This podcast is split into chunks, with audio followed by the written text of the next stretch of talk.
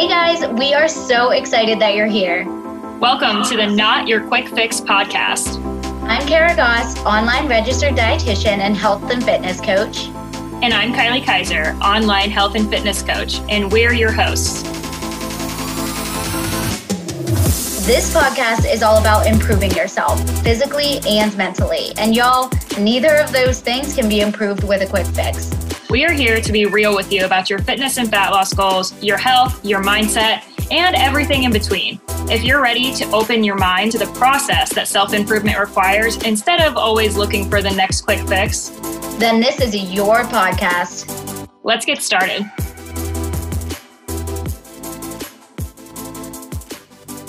What is up, everybody? Welcome back to the Not Your Quick Fix podcast. It's your girls, Kara and Kylie, back with episode 121. I am coming off of a wisdom tooth recovery journey. And I actually have some updates for you, Kylie, that I have not told you because I told you I was having some issues. I watched your story this morning. Okay. Okay. So, you know, yeah. I so saw you talking about your wisdom teeth and I said, I got to hear it. You got to hear it. Yeah, I put the so, sound on and everything. Wow, that is that yeah. is shocking. Honestly, I'm not gonna lie. I'm always listening to people's stories with sound off. Like I'm like do do do do do flipping through. It's just there's a lot. There's a lot to take in. But yeah, for uh, the listeners, got my wisdom teeth out last Wednesday, and it was honestly like the recovery was not bad. Like first few you days, yourself. I, I literally jinxed myself, and of course.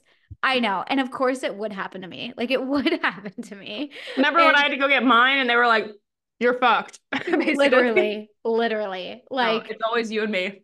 Always, always. But I I uh yeah, got them out on Wednesday. It was totally fine. And then like Saturday night, I started having this really bad pain and I was like, okay, like they the roots might have just been in like a lot deeper on like my yeah. one side because it was on my left side. And but I started feeling like this hard, like nodule on my left side. And I was like, is this my jaw? Like it feels like there's something like like a ball sitting on top of it. I was like, maybe mm. it's hard swelling. Like, I don't know. So pain kind of started getting worse. And of course, they tell you to call, right? Like if the pain's not subsiding. So I was like, I'm just gonna call. So they're getting me in post op on Monday just to like double check that everything's good. But I was already on amoxicillin and you know me and an- antibiotics yeah. and i'm sure our guest today can talk all about this as well um but i didn't love being on amoxicillin but then they were like we do want to call in um a stronger antibiotic for you augmentin and i was like dude can we can we not do this i was like i think i'm gonna wait to take it until after i'm seen because if I don't need it, I don't want to take it. You know what mm-hmm. I mean? But mm-hmm. I also like, I obviously don't want there to be an infection as well. Like, right. this is something I'm not messing with. And I was like, I'm leaving for Austin next week to see Kylie. So I was like, I cannot be having issues whenever I am traveling. Yeah. So yeah, I'll get seen on Monday. Um, but yeah, that was kind of what I was doing on the hiatus. What about you? Well, first of all, it feels like I haven't been here in a millennia. I, I wasn't know. because I missed the one before that. Yeah, with Haley. Yeah, that's mm-hmm. right. Mm-hmm. Um, yeah, so I had to miss an episode and then we did a hiatus episode and I also feel like I gave some like cryptic I don't I feel like I gave some cryptic weird description about like why you weren't here. I was like, yeah, she's having some health issues, some personal issues. Kylie was totally fine. I'm she okay, did- guys. I honestly, okay, so our listeners know that last year I had a, an ovarian cyst rupture and ended up in mm-hmm. the ER because I had a I can never pronounce the word vasovagal syncope, but whatever event. Syncope. I passed yep. out. It's the fancy word for the the pain overwhelms you and you pass out. Yeah. Um, so I didn't know the that what was happening was the cyst situation. Quick recap, new listeners.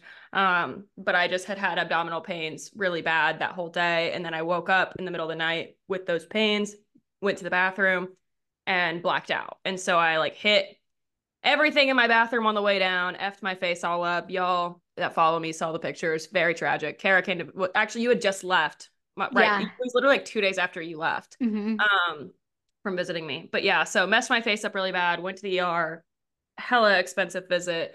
Um, I never paid it. Um come and get Savage. me. Savage. Um, Savage. But yeah, they yeah, that was scary. And so basically they figured out that that's what had happened is a cyst ruptured and then just it can like plummet your blood pressure and all that stuff from the pain overwhelm. And the day we were supposed to record last, I had been having, I, I, didn't, I quite literally didn't sleep at all. Like I told Kara, I texted you at like 7 a.m. and I was like, yeah. I haven't been to sleep. Like, and it's because I was laying in bed with the abdominal pain that felt like exactly like that. Mm-hmm. And I just had like, I don't know if it was like PTSD about that because this is like the same time of the year too. It literally happened like this week right now. yeah. Um, body knows. And I was just like, but I had those same pains. And like the last time I ignored it, it was like all day that people were like, go to the doctor, go to the doctor. And I was like, oh, you, you know, like we're, it's both times too. It was like around my period. And so I remember being like, what if it's just cramps or like, what if it's just like gas? Like, you know what I mean? Like, I'm like, I'm not going to go to the, or, I don't have health insurance. Like, I'm not going to go to the doctor and then be like, you're just constipated. Like, you know what I mean? That's mortifying. like, Yeah. Yeah. So I just put it off and put it off. Even my roommate was like, Kylie, you haven't been able to like stand up in three hours. Like, like, you know, and I was just like, I'll see if it's bad in the morning. It was indeed bad in the morning. It So wasn't. greater. she was indeed in pain in the morning. So that's that's why Kylie was not here. And I was scared that it was happening again. I was gonna go to the doctor. I but I and it was everything was fine, guys. It, it passed. I don't know what it was, honestly. Um, I didn't end up Yeah. having any like crazy digestion problems that day or anything. I don't know, but um, it is Crazy. crazy though that you mentioned this stuff with your wisdom teeth because I've been kind of nervous when you started telling me about this. I like feel like it made me more scared because I've been having this like pain in my jaw right here. Like again, like when I open my mouth too wide or when I eat certain stuff. Mhm. And if you recall when I did my wisdom teeth to, to in 2021, um, I had a similar thing where it was like Yep. because because I'm old, basically. I only say that because they told me a million times how old I was and that that's why I shouldn't. That's you were only you were only I was what 20 30. you were 30 right i'm yeah, but they were like they just kept Yeah. being because most people get them out, I guess, much earlier. But you're They not that do. you're like what 28 yeah 28 yeah not they, they they made me feel like I was 75. Like they literally just kept being like, well, since you waited until this age, your old age. like, mm-hmm. like, oh my god. Mhm. But basically, because of what you were talking about, a lot of those nerves grow in and everything. So I had to have the coronectomy instead of just a removal. yes Um, which one of the things they told me could happen with that is that because basically they didn't remove them, they just cut the caps down as low as they could. So they were like, what could oh. happen Oh. is you have to just keep doing this again when they when they grow up.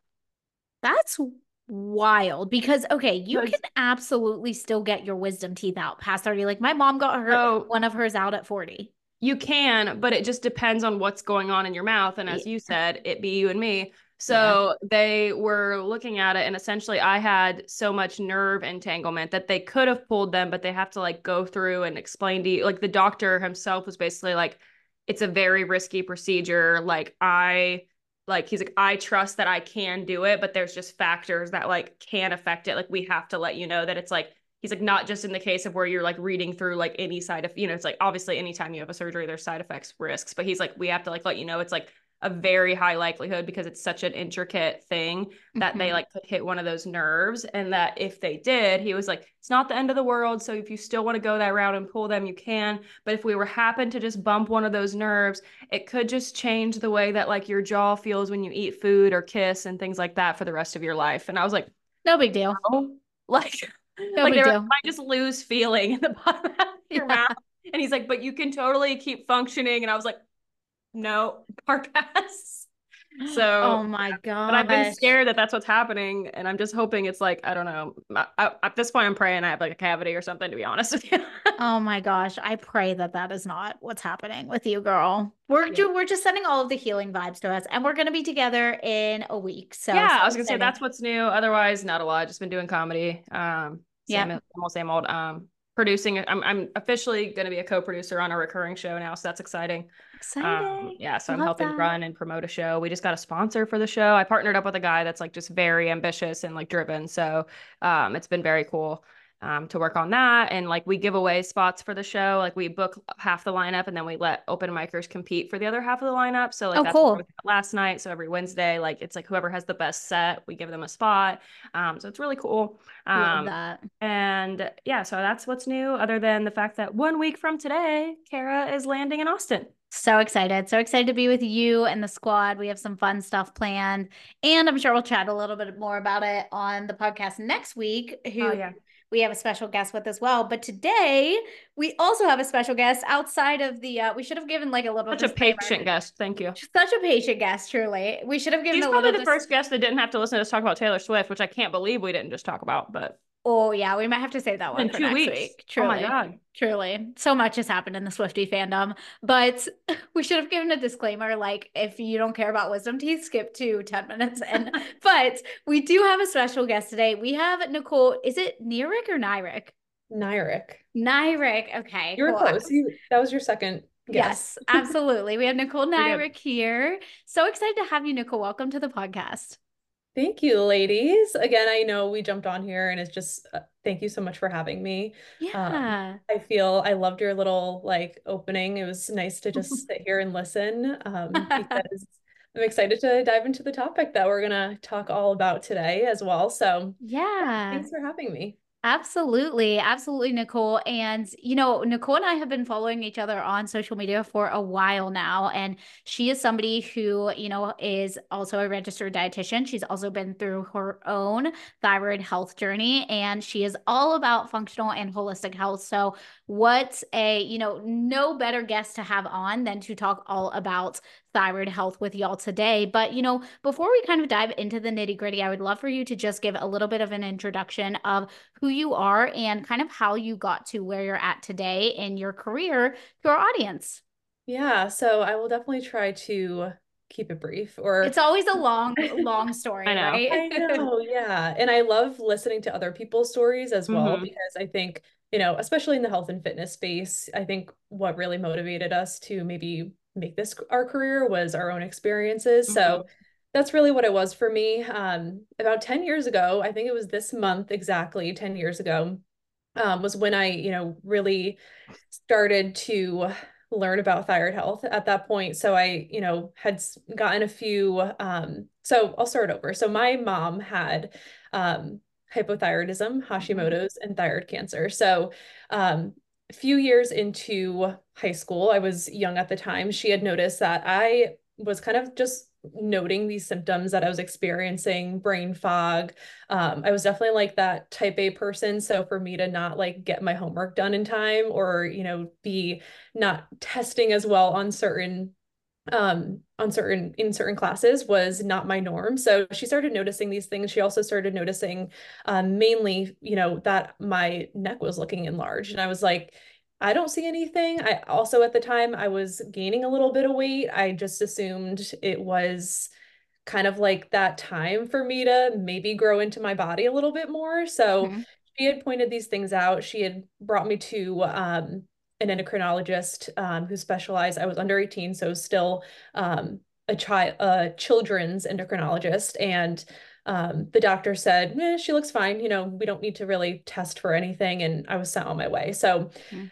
Months later, um, my mom's still like, I feel like something is off with you. And I'm kind of feeling the same way now because she had gone through it herself. She had gone through hypothyroidism, the symptoms, um, the diagnosis and what it really looked and felt like. Um, so she brought me to another doctor. They would not test me. They said, you know, you're young, thyroid issues are not really common at your age. So um, eventually, my mom somehow got me into her endocrinologist. And she was like, yeah, we'll test it. This is, you know, does run in families. Um, we'll go ahead and pull a full thyroid panel. And she did see as well, she acknowledged that my neck was looking pretty enlarged. So that was one thing. Not everyone, I think, has those physical outside symptoms. A lot of them are internal with, you know, fatigue, brain fog, muscle soreness, but um, we'll get it all into the symptoms of Hashimoto's. But so that was kind of what what it really took just to even get tested and get diagnosed. I did get the thyroid panel back and it looked crazy, looked wonky. All my levels were off. And yeah. the most kind of alarming thing for my my doctor, myself, and my mom were my my TPO antibodies, which again, we'll get a little bit into what that all means, but they were off the charts. So yeah. um, went in for a biopsy, got diagnosed with not only Hashimoto's, but a few weeks later, thyroid cancer. Um, and again, we'll talk a little bit more about how that kind of progresses. You know, does Yeah. Hashimoto's always lead to thyroid cancer? Because it's definitely not the case. So I don't want to scare anybody. Right. Um, but that that's really what it took. So I was like, okay, you know, given medication, sent on my way, and months later turned into years later, and I was still dealing with a lot of these symptoms that I had prior to getting my thyroid removed and prior to that diagnosis of Hashimoto's. So I was like, I think it really was kind of that epiphany moment of like I I want control back of my body. I don't feel like myself. Um, so that's kind of it was perfect timing because I was going into college and I knew I wanted to pursue dietetics and become a dietitian. Um, so more than I knew at the time, you know, I was my college career was not only to go and help others, but it was mostly for myself to learn more mm-hmm. about how nutrition can really play a role in autoimmune disease as well. So that's really kind of how my passion all started and led into functional nutrition and holistic health. And now just helping other women kind of be able to combat these um, symptom ongoing symptoms and being able to take back control of their health as well. Yeah. yeah. Oh my goodness. That's such a crazy journey for you. And I think just kind of touching on the point that it took you going to finally like three doctors to get the testing that you need and the answers that you need is just so sad and it's something that we see so commonly today. Um, and i think that that's truly the importance of advocating for yourself and shout out to your mom for also advocating for you. You know the fact that she had gone through that as well and knew kind of like the signs and symptoms. And i'm telling you i mean that's first of all that gut feeling but also that maternal instinct does not lie right? So yeah that is that is so wild. So i mean obviously you know with this diagnosis like you said even though you were put on medication you still years later had a lot of these different issues and symptoms and everything of that sort. And you know hashi's is really one of my favorite things to work with as well. And i know kylie you had worked with a lot of hashi's clients whenever you were coaching as well. And it's like there's so much that can be done from a nutrition and lifestyle and proper supplementation perspective when needed. So, you know, I'm curious kind of like digging into the, you know, the definition of Hashis. Like what is Hashimoto's hypothyroidism and how commonly do we see it? Yeah, so that's this is something also that I really did not learn until a few years into my diagnosis of what Hashimoto's really is. I knew it was mm-hmm. something with my thyroid. Like I knew right. my thyroid was not functioning properly and therefore I had to be on medication, but I didn't realize until years later that Hashimoto's is not not necessarily a thyroid condition, but it's a condition of the immune system. So something triggers the immune system to go into overdrive and that produces these these antibodies or invaders to then go and attack your thyroid tissue. So it's not that's not a normal process our our body should not be producing things that are going to go and attack healthy organs and tissues. But that's you know the case with different autoimmune diseases and that's specifically what is targeted with hashimoto's is the thyroid. Um, yeah.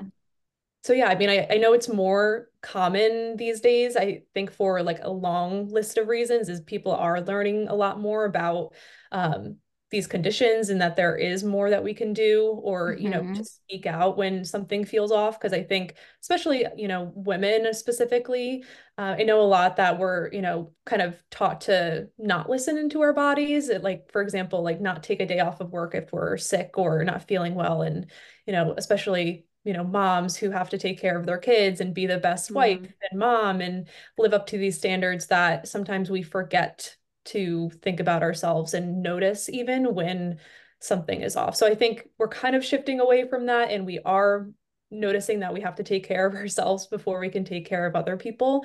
Um, yeah. We definitely have some work to do still. Oh my gosh, absolutely. Yeah. And I think I've seen, don't quote me on this, but I think I have seen a statistic out there that it's like one in every five women will have a thyroid condition. And it's also a lot more common in women, which I swear it's like women get everything, right? I was Literally. just I was just talking to a friend yesterday um about one of my clients who's dealing with mold toxicity and it's like women's um women's uh susceptibility to having an issue with mold is so much higher than males. I'm like come on, people. it's just yeah, like well, I've also I think if I'm remembering correctly, if you're a client of mine listening to this and you're like that's incorrect, I apologize, but I'm pretty positive the all the Hashi's clients I worked with were also moms, which I think just speaks to just that level, like the stress level and, you know, all of those things as well. Absolutely. But I also, I wanted to say this before and we just jumped right into it. I really commend you. And I think like it's just a good reminder to our listeners for like not giving up when you weren't getting answers, because I think that is like one of the most frustrating things. Like I know Kara and I talked about this extensively because I think it was the first Hashi's girls I dealt with and I ended up um, outsourcing her to um, mm-hmm. Ashley Pede, another great um, Hashi's reference. Yep. Um, some very similar story. It was her own problem too, and then that's what she specializes in. Um, but and then she came back to me. But when just from her and I's work together, we had found out that like all this stuff. Like I remember we um the Hashimoto's book that you and I both have. Uh, Hashimoto's Protocol by Izabella Wentz. Yes. So it had like that checklist of symptoms. And I remember she had like 55 of the symptoms on like and it was just like we like went through this and I was just like oh my god. But like what we had found out was like all through her doctor's appointments they just were diagnosing her with like an ADD problem. And so she was just being given um like uh, what what's the drug why am I blanking right now? Adderall, Adderall. like all of those things mm-hmm. and making it worse. And like we just started doing all of those like natural protocols that I know we'll start talking about here in the later part of the podcast and she like was able to get off that medication like all those things like that it was she never she realized she didn't even have ADD that was just a symptom of the hashis right like all the brain fog and all those things that we're about to dive into mm-hmm. and it's just so crazy though how many people i think about that they just take these things and like accept those answers and just run and stay on these meds and like are misdiagnosed their whole lives just because you know they don't and they don't know it a lot of people don't know any better right if she no. wouldn't have been working with a health coach to start being like okay, I'm noticing that all this stuff you're evaluating never is right for me. like, right. You know, right. Um, a lot of people just don't get to that far. So I just always love to give people like, Nicole a shout out of being such an awesome example for just like continuing to advocate for yourself. Like if you feel like something is not right, it's probably not right. And that's the one other thing about women, we be having an intuition. Yes. so follow Always. it. Trust your gut. Yeah. Yeah. For no, sure yeah I, I definitely i will say there was points where i i didn't like i'm the most introverted person. I mean mm-hmm. actually I, am like that introvert but extrovert when i'm with my ambivert people. yeah. Yeah is that what it's called? Ambivert yep. Love I'm it. the exact same way. Yeah so i mean i'm definitely not one to speak up for myself and mm-hmm. i think i grew up that way in a in a sense and i don't know what it was. I think it was really like there were points where I was like putting off my symptoms or dismissing things or just being known as, you know, someone who's always tired or has digestive issues. But mm-hmm. when I really like couldn't even like make plans with friends to go out to eat because I was so scared of food and leaving the table mm-hmm. and, and having a flare up of symptoms. Um yeah. I knew I knew I had to just like, you know, I had to do something. So yeah, thank you, Kylie. Yeah. Yeah. Yeah. And I think that that's something that so many of our clients deal with, right? Is that fear of literally living their life because of their mm-hmm. flare ups of symptoms, which is something that we do not want any single one of you who is listening, whether you are dealing with Hashimoto's or, you know, another hormonal issue, GI issue, whatever it may be, to have to deal with. Right. So, mm-hmm. you know, what are some of the most common signs and symptoms that you would say you see in your practice whenever it comes to Hashimoto's? Yeah. So I would say fatigue and brain fog is a big one. Um, and I always like the clients that I have who experience like Hashimoto's fatigue and brain fog, it's more than just like a bad nights of sleep. It's right. it's more it's way more than that and I it's mm-hmm. really hard to describe but it's kind of like an out of body experience which is awful to put it that way but it just basically you're you feel like you're in a cloud and it yeah. feels like you can't ever get your energy to a place where you're able to function and, and put energy into your day-to-day tasks mm-hmm. uh, aside from obviously like workload and again being a mom or you know taking care of a pet whatever it might be you can't even do those daily tasks because the fatigue is so severe um, alongside with that I, I, find a lot of women experience uh, muscle cramps or joint pain um, just overall systemic or over across their body inflammation that they feel um, another big one is changes in in their hair hair loss you know for getting in the shower and clumps of hair or mm-hmm. hair. And we just notice that everything is you know falling out every single time we're brushing our hair or, or getting in the shower. Um, that's a big sign. Um, dry skin I, I think skin is a little bit individualized but skin hair any of those things can change as well. Um, a big one for me was feeling cold all the time. So mm, yeah. maybe like middle Yeah. of the summer, but I'd be like sitting on the couch watching TV and I'd need like fuzzy socks and like a huge, huge throw blanket because I was just so cold all the time. Mhm. Um, yeah. but yeah, there's there's a lot. I mean, there's a lot of other ones. Elevated cholesterol, if we're looking more into other like lab markers to look at. Yeah. Uh, cholesterol can can be a big one. Um, constipation can be a big one, or just general GI discomfort. Um, and then weight gain is also a big a major one. I know that is, I feel like mm, 80, 90% of my clients who have hypothyroidism or Hashimoto's or both um, experience some type of unintentional weight change.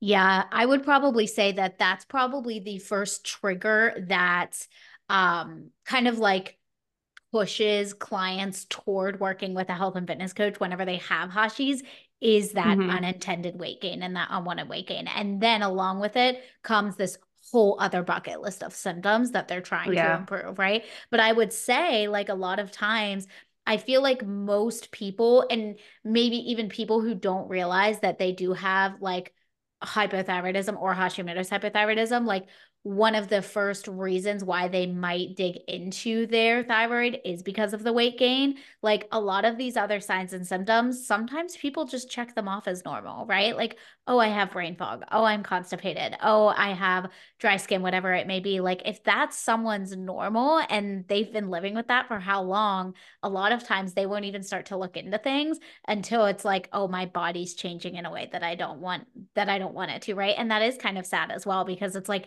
we want to feel good internally just like we want to feel good externally and physically you know so Mhm. yeah i think that that's something that's so huge so you know in terms of testing for hashimoto's and like what we are looking for i think that this is an area that i definitely get really i definitely get really disappointed in as well because like you said it can be really difficult to get it done or even like encourage or like have your doctor test for antibodies for you. Like I will never forget, I had a client come to me probably like she's been with me for like two and a half years now. Um, and she was diagnosed with hypothyroidism since uh I want to say like 20 maybe like 2006 honestly like it was a really long time never once had her antibodies tested and I'm like That's crazy. how? How? And so for the very first time, she found out that she, oh, I actually have Hashimoto's hypothyroidism. And Mhm. then we started digging into all of these other factors, gut health, nutrient deficiencies, all of that kind of stuff. But it's like, how for almost 15 years did you not know? That like that's just wild to me. So I would love to kind of dig a little bit more into like yeah, the testing side of things and like what specific tests are we looking at? Yeah, I I agree with you. It's it's just something that is not regularly run. Well, so first and foremost, in order to get the full picture of what's going on with your thyroid health is a full thyroid panel. So, um, I don't know if we necessarily like I don't know if we want to run through what that Sure. includes, Yeah, absolutely. Yeah, so I would say, I mean, standard, what's what is run, I would say like I- typical situation, again, everyone's different when they go into their doctor's office, but if they kind of start to explain some of these symptoms that we listed off with Hashimoto's, a doctor might run a TSH and a free T4 level. Um, the very basic. So that is not all that we need to see how the thyroid is functioning and seeing if hypothyroidism is being caused by Hashimoto's. Right. Um, Mhm. So we we also want things like free T3, reverse T3, um, TPO antibodies. Um, I don't know, am I am I missing one there? But those are, I would say, Yeah, TPO and TGAB, I would say. And T I would say that, you know, it's really interesting because TPO is definitely a lot more commonly elevated in Hashimoto's, right? But it's funny because I was actually just talking to my friend about this. I have only ever had one client case of Hashimoto's where the TPO a- uh, antibodies were not elevated, but the TGAB were. So the, the TGAB definitely can be elevated in Hashis, but I would say TPO is a lot more common yeah, for yeah, sure. definitely. Yeah. Um, and again, that allows you with so our thyroid hormones that are produced by the thyroid T4 and T3, Mhm. again, all those lab markers are allowing us to look at are we producing and, and activating our thyroid hormone because there's the inactive and the active form. So again, that that full thyroid panel really gives us the full picture. Yes. Um, Mm-hmm. again, I think it's so strange because I I do know there's practitioners and doctors out there that will automatically run a full thyroid panel, but it, it's just not common It enough. feels rare. Yeah. Yeah. It's very rare. I'm always like, yay, whenever we get a doctor who will run like I have this one client and I think notoriously um I actually talked about this with on the podcast with our last guest. Um maybe it was on her podcast and not on ours, but I'm going to say it again for any people in New York because we know it's really notoriously difficult to get lab work and order lab work in New York. Um I do not know why the state of New York has so many restrictions on lab work, but my one client um she goes to oh my gosh, not blanking on it. Oh no, I just hyped it up and I can't remember the name. Oh, I'm gonna have to put it in the show notes or something. She goes to a um, doctor in New York, and it's like it's a medical system, and they run literally everything I ask every single time. Like I just give the list and they run it, and I'm like, this is freaking amazing. Yeah. So I'm gonna have to like put that in the show notes or something, or it'll probably come to my mind at the end, and I'll say it. You'll be in the middle of talking about something else. You're like, ah! yeah. Yeah. Um, but yeah, I would definitely say that full thyroid panel is super, super important. And honestly, like whenever I do see that a client's, you know, TSH is elevated and we are dealing with hypothyroidism, one of my very next steps is okay, let's test antibodies, right? Like I just feel like that should be a logical next step for healthcare. And it Mhm. is really disappointing that it's not. Yeah. It's, you know, it is what it is though. And that's why we're here, right? So Mhm. that's the important thing about it. So, you know, obviously we know that, and this is another thing that I think I I really love being able to educate my clients on. So I have one client in particular who is a very avid listener of the podcast. So if you know who you are, shout out to you, who um, deals with Hashimoto's hypothyroidism. And we were able to get her antibodies from over, they were like nine, over 966 down below 500 in the span of a few months by simply focusing on GI health, like addressing the root cause, nutrient deficiencies, lifestyle changes, stress management. And her doctor told her that there's pretty much like nothing really that she can do to lower those antibodies. Um, to her doctor didn't want to put her on medication just yet, but she said medication would be the route to go. But outside of medication, there's not a lot that she could do. And I Mhm. was like, bet because there's so much that we can do right? And here's the thing is you guys know listening to this podcast we are not anti-medication because in in many situations like thyroid medication is absolutely needed in some of these cases right? And it is very very beneficial but it's like there's also so much that we can do and so Mhm. many underlying factors and root causes that are triggering these elevated antibodies. So i would love to kind of talk through what are some of the the underlying triggers and like root causes that you see whenever it comes to Hashis. Yeah, and just going off of what you had just said, why not look into all those other lifestyle factors that we Right. we do and we we make decisions on on a day-to-day basis. Um, Mhm. again, I think that's what one of the most empowering things was for me was I made shifts slowly. I was patient with the process, but I made shifts in my nutrition, my lifestyle, um, all of those buckets of my health, and I saw changes over time, and that was way more empowering than again taking taking a pill. I still have thyroid medication daily, but it's Yeah. still empowering to be able to have a lower dosage of thyroid medication and be able to go into my doctors on a yearly basis and have my thyroid levels checked and not need any adjustments or feeling good and not have any complaints or lingering symptoms. So, Mhm. uh, yeah, I, I love what you said. And when it comes to triggers that I most commonly see, um, again, because I, I work mainly with women, um, I think the biggest one that I see most commonly is a history of dieting. So Mm. Mhm. that could look Mhm. like anything. And I think it looks a lot different for every woman. It could be, you know, unintentional, like under eating for our needs, or it could be, again, that yo-yo dieting, jumping on, and off different diets, eating less, restricting our food intake. Um, because not only is this, you know, stressful on the body when we're putting ourselves in no no matter what, if it's an intentional or unintentional calorie deficit, Yeah. um, when we're eating less, we're not meeting our micronutrient needs, which can set us up for nutrient deficiencies, stress, Mhm. inflammation, um, and kind of be one of those triggers for other things. So even, you know, when we're not eating enough, we're also probably not getting in enough fiber. We're probably not getting in enough probiotic rich foods. So that can lead to Mhm. not only the nu- nutrient deficiencies, but GI disruptions as well, or some underlying um, GI conditions that can stem into autoimmunity or impact our, our immune system. Yeah. Yeah.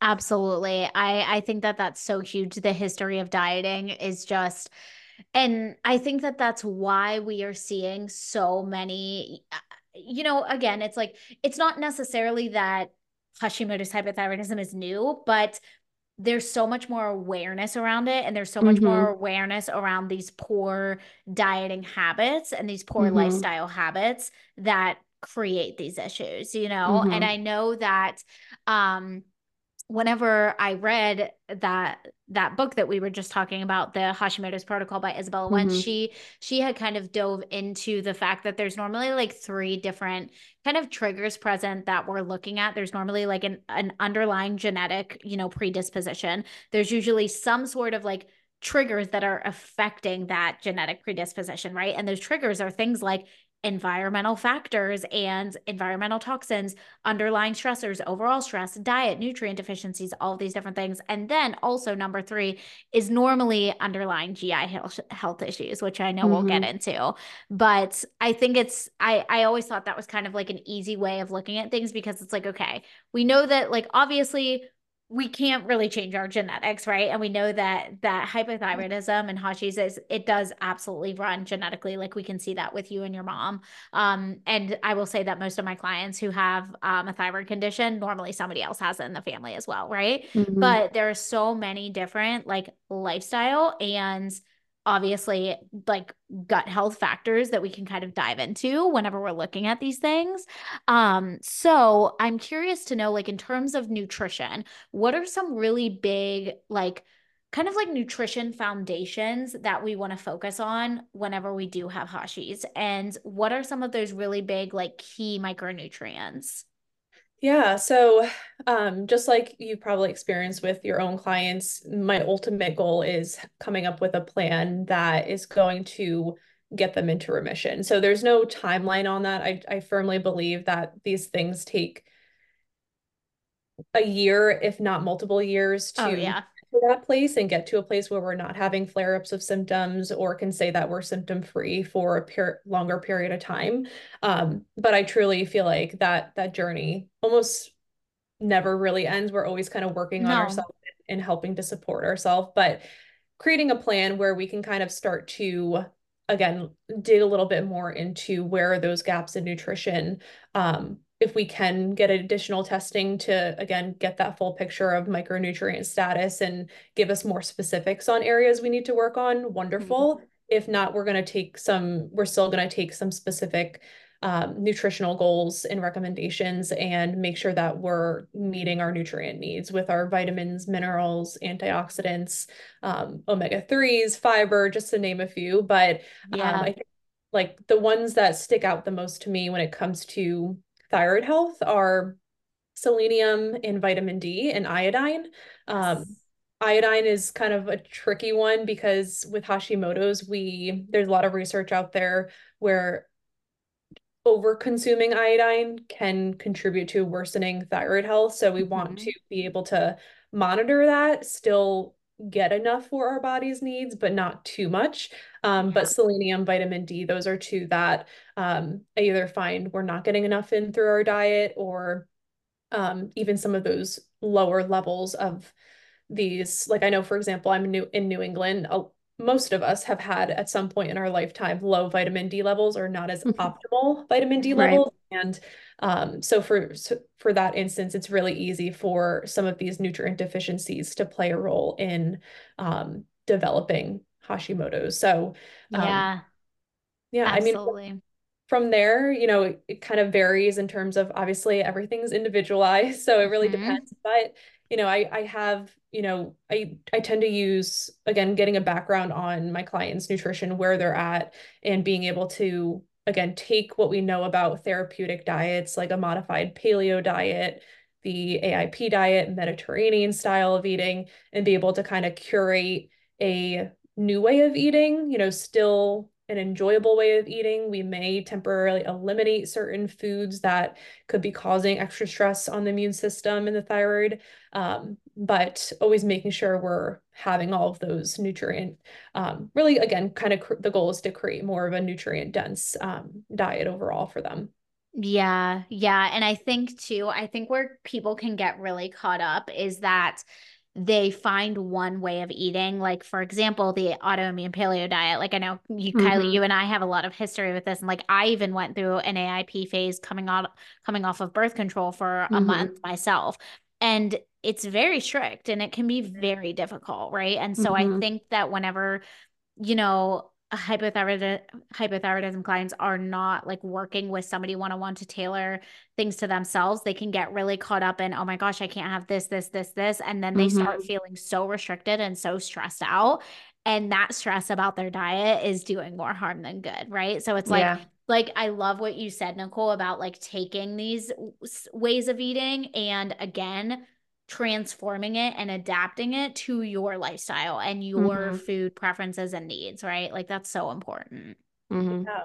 Yeah. For sure. For sure. So I would say, you know, I, I definitely agree with everything you said there. And even like, it's funny you mentioned the iodine too, because that is something that I always was, you know, very weary about as well, especially with my, with my Hashi's clients and something that's really interesting. So I was actually, um, I was talking a little bit more with my with my own mentor about this and I think he was I would have to dig a little bit more into the research about this as well because you know he was kind of talking about like the debate on like you know how much iodine is too much and you know utilizing it and everything and he was kind of talking about you know, where an issue arises is also when we have too much iodine in the diet or supplementation and not enough selenium as well. So it's like that imbalance there too. But that definitely is a tricky thing. And that's why, too, like thyroid supplements, different things like that, that like there are some pretty like heavy hitting thyroid supplements on the market that number one have bovine thyroid in them, like a glandular, which again, you should not be use, utilizing a glandular unless you're under the care of somebody, but also two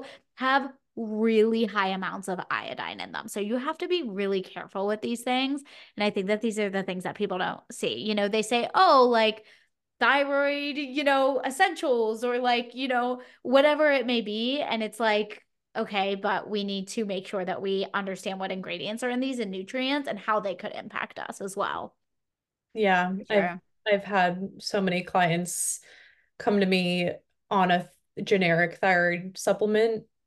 I don't know where they came from, but mm-hmm. they, I think there was one, one time it was just like straight iodine and like maybe a little bit of vitamin D, but it was so strange because it was called like a thyroid essentials or something like yeah, that. Like, yeah, yeah. Okay, let's let's we maybe don't need all that iodine. Let's take a look at what you're getting in your diet already. Um, right. Um, that is really interesting. Yeah, for sure, for sure. Can you dive a little bit more too into like I'd love to dive a bit more into like the gut health connection here and thyroid and like some yeah. testing that you do for that. So on the last on our last episode, um, you know, we had talked about like the GI map a little bit and everything of that sort. And we've talked about the GI map a lot on here before. Um, but I'm curious to know like whenever you have a client who comes into you with Hashi's is one of the first steps that you take, kind of like addressing any underlying GI issues, um, obviously along with all the other foundations. And if so, like how do you go about that?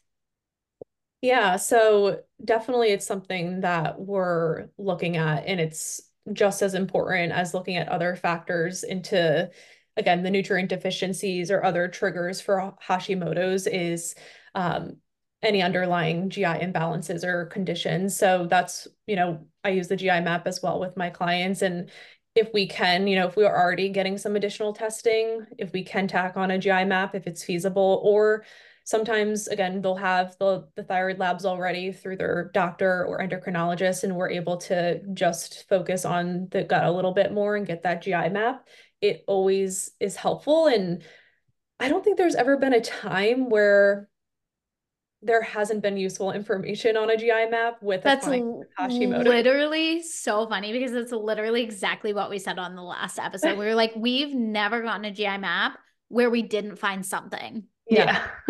yep. Mm-hmm. Yeah. So I mean, again, I know I just had a client and she she had even got she had gotten her thyroid levels tested again, not a full thyroid panel, just her TSH and T4 with her doctor. And she was like, I know there's something going on.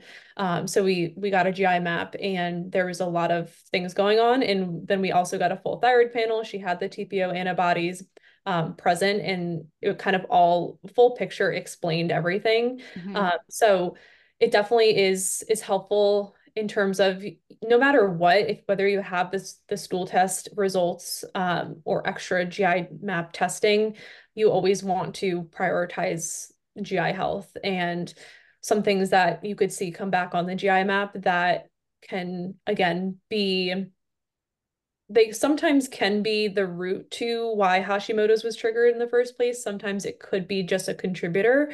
Mm-hmm. Um, but things like, you know, H. pylori, any infections, parasites, um, intestinal permeability or yes. bacterial overgrowth, all of these things, these patterns can cause our, our immune system again to be sent into overdrive or allow these proteins and particles to enter into areas we don't want in our body. And that again mm-hmm. be a trigger for inflammation and autoimmunity um, as well. So definitely the the gut is very important. And we can, if we want to talk a little bit more about um, like next steps with that, we definitely can.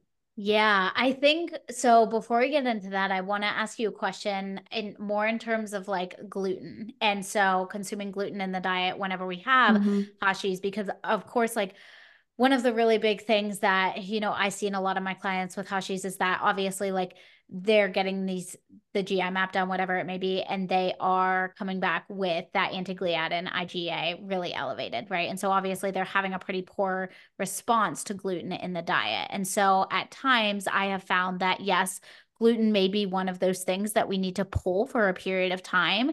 And I think one of my one of the really big questions that I get asked often from clients is do I have to keep this out forever? Right. And it's so mm-hmm. individualized. And I'm curious to know for you, Nicole, like, it, because I've definitely had clients where we've added it back in and we have not had flares. And I've had clients where it's like, hey, this might be something that we have to keep out. So I'm curious to know kind of like what the ratio is for you. Do you feel like you have more clients who are gluten free than not? Um, and just kind of your thoughts on that.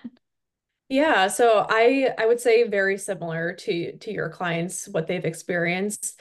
Um, I find that the longer they're gluten free, the more likely they're able to add it back in in mm. dose dependency. So very again depends on the source of the gluten um, mm-hmm. which again is very interesting uh, my own personal experience is i've actually been gluten-free for the past three years and actually just within these past couple months i've been adding it back into my diet so times in that three years where i've eaten gluten earlier on in the three years i've noticed complete change in digestion skin breakouts rashes i've noticed those symptoms immediately from wow. adding gluten back in. But now that I feel like I'm longer out from being gluten free and I'm being very careful with how much I'm eating and the the sources, I'm you know choosing things like sourdough bread, Ezekiel bread, um, some yes. of the more like sprouted sources, which are still lower in gluten, but um, it's very interesting. And I find that the similar similar experience for a lot of my clients too. Um, and then sometimes it's just too much stress on the mind to be gluten free forever. So, you know, obviously there's a point where we do have to do things for our gut health and for our overall health if we want to experience relief from those symptoms. But um, if there's a way that we can get you back to eating gluten and you don't have any symptoms and notice that you feel okay with it eventually, um, that's like kind of like a 50 50 case, I would say, is some just choose to continue going gluten free um, 50% mm-hmm. of the time you're able to add it back in and not notice any short term short, short term or long term effects. Yeah, yeah, I definitely agree with that. I would say it's a pretty pretty similar case over here as well. Um So, yeah, I would love to dive into like a few more like next steps in terms of like gut health. Like, what are you normally what are kind of normally your steps in terms of fixing these items? Obviously because there's you know normally a you know a step by step that we like to take our clients through to obviously make sure that we're eradicating anything but also then supporting the gut afterward. Yeah yeah. So again making sure you're you are removing anything that is again possibly leading to um or GI health or GI discomfort in general. So again, it could be specific foods tailored to you. It could you know, commonly it is more of those more common um, food sensitivities or irritants. So things like artificial sweeteners, um, processed dairy products, gluten for some, um, corn, soy. It could be, again, a long list of things. We're not always cutting out these things altogether, but we're kind of picking and choosing what are the biggest um, ones that are hitting you in correlation to flare-ups of symptoms. Mm-hmm. Um, so we're trying to again reduce overall inflammation and stress on the GI tract so that we can kind of have a starting foundation to then be able to repopulate and and help create an optimal environment within the GI tract. So um, that mainly is supporting GI health with probiotics, not only through food, but some usually most of the time specific strain probiotics. Um, and then even some things like, you know, not only are we getting enough fiber, but can we create more of the fuel for those probiotics to thrive off of? So eating more things like resistant starches, um, which if you guys listening are not familiar with resistant starches, they're just um, cooked and cooled carbohydrates, which basically changes the molecular structure of how these things are digested by the, the gut in the body. Um, and it creates these things called short chain fatty acids, which help for these bacteria and probiotics to feed off of, and therefore, again, grow these healthy, beneficial bacteria in our gut um, to help, yeah. again, support the overall immune system as well. We love resistant starches. And it's so funny because it's like, I think we had this conversation a few weeks ago, Kylie, where it's like, yeah, we did. It's like most of us have probably been eating resistant starches our entire life and never even realized it. Yeah, yeah mm-hmm. until it like created a boom. Like I am always like heating up my rice and then cooling it. Like that's how I eat my rice. And of course, now there's like all of this stuff going around on Instagram about like the specific bacteria and reheated rice and everything. But I'm like, you know what? I'm gonna take my chances on that one. yeah. I did see that the other day on TikTok. I was like, uh, and Here I, we go. I mean, even in school, we took food safety classes. I don't know if we learned about that. No, no, we absolutely didn't. But I'm like, but then I saw like a lot of, I think, I think it's food science babe, maybe. And I, I believe she's like a food science RD. And I think that she was kind of talking about how like it's not as like dangerous as people think it is, but don't quote me on that. I didn't watch the whole thing, but I was just like, you know what? I've been doing this for 28 and a half years, so I think I'm okay for now. so, yeah, that's super funny. Yeah. But I will say, yes, like going through the process of, you know, obviously making sure that we are eradicating, making sure that we are supporting afterward, the gut health is going to be really, really important. Um, and, you know, just some other strategies, like in terms of overall, you know, like, is there anything else in terms of like lifestyle and even of course like obviously stress mindset that's something that we talk about all the time whenever mm-hmm. it comes to a journey like this because like you said like getting into remission and even getting to like fewer flare ups and like being symptom free like this really is a lifelong journey like you really have to commit to doing these things for life and finding a way that we can incorporate these items into our lifestyle. So is there anything else that you have personally found or that you find with your clients that you really like to incorporate for them? Yeah, I mean, I think the other aspect of it is because with a slow functioning thyroid, like again, Hashi hypothyroidism called by, caused by Hashimoto's, mm-hmm. um, again, this kind of ties back to digestion, but also detoxification is making sure we're getting those bowels up and moving. Um, so again, finding where your normal is when it comes to going to the bathroom. Again, I know we had kind of talked about this, but for some, they they feel like their normal is like once every three days, but can mm-hmm. we maybe get that going a little bit more often to not only make sure we're digesting our food and getting those nutrients from our food more optimally. But also, the last thing we want is undigested food and stool sitting in our GI tract because that can again lead to more symptoms symptoms or GI imbalances down the road. So that's another way we can support GI health, but also detoxification. Um, you know, when we really think about, you know, different ways that we detox our stools or bowel movements are such a major way that we can do that. Um, and not only, you know, through food, you know, we take there's things in our food that we don't need or or don't don't need so we package it up and and get rid of it when we go mm-hmm. to the bathroom but there's also you know environmental toxins things that we're taking in through our skin um, whether it's again around us in the air whether it's perfumes lotions um, different chemicals things that enter into our bloodstream and enter into our gi tract and we want to make sure we're eliminating those things um, yeah as well so that's kind of one one other way that we can again support our bodies and other ways that we can support detoxification might might be sweating it could be using a sauna it could be mm-hmm. um, getting in some light movement um, and that's kind of you know the two things that i always focus on mm-hmm. um, because in a way with movement and and using a sauna and things like that that are supporting detoxification. We're also kind of tying that a little bit more into self-care and, and stress management as well which is definitely a big one for a lot of us since all of us have stress in our life. Um, i always say you know we we know we can't eliminate every stressor in our life and we know that there's there's, there's going to be more stressors at some points in our life than others but can we set set some boundaries or change the way we perceive this stress so that we are equipped to acknowledge that it's there and then work through it or set boundaries around still having time for us to relax, decompress, do anything that we truly enjoy that maybe we don't get to enjoy on a day-to-day basis like going for a hike or going to the beach or hanging out with a friend um, mm-hmm. just finding ways where we can incorporate more of these things in our, into our everyday life.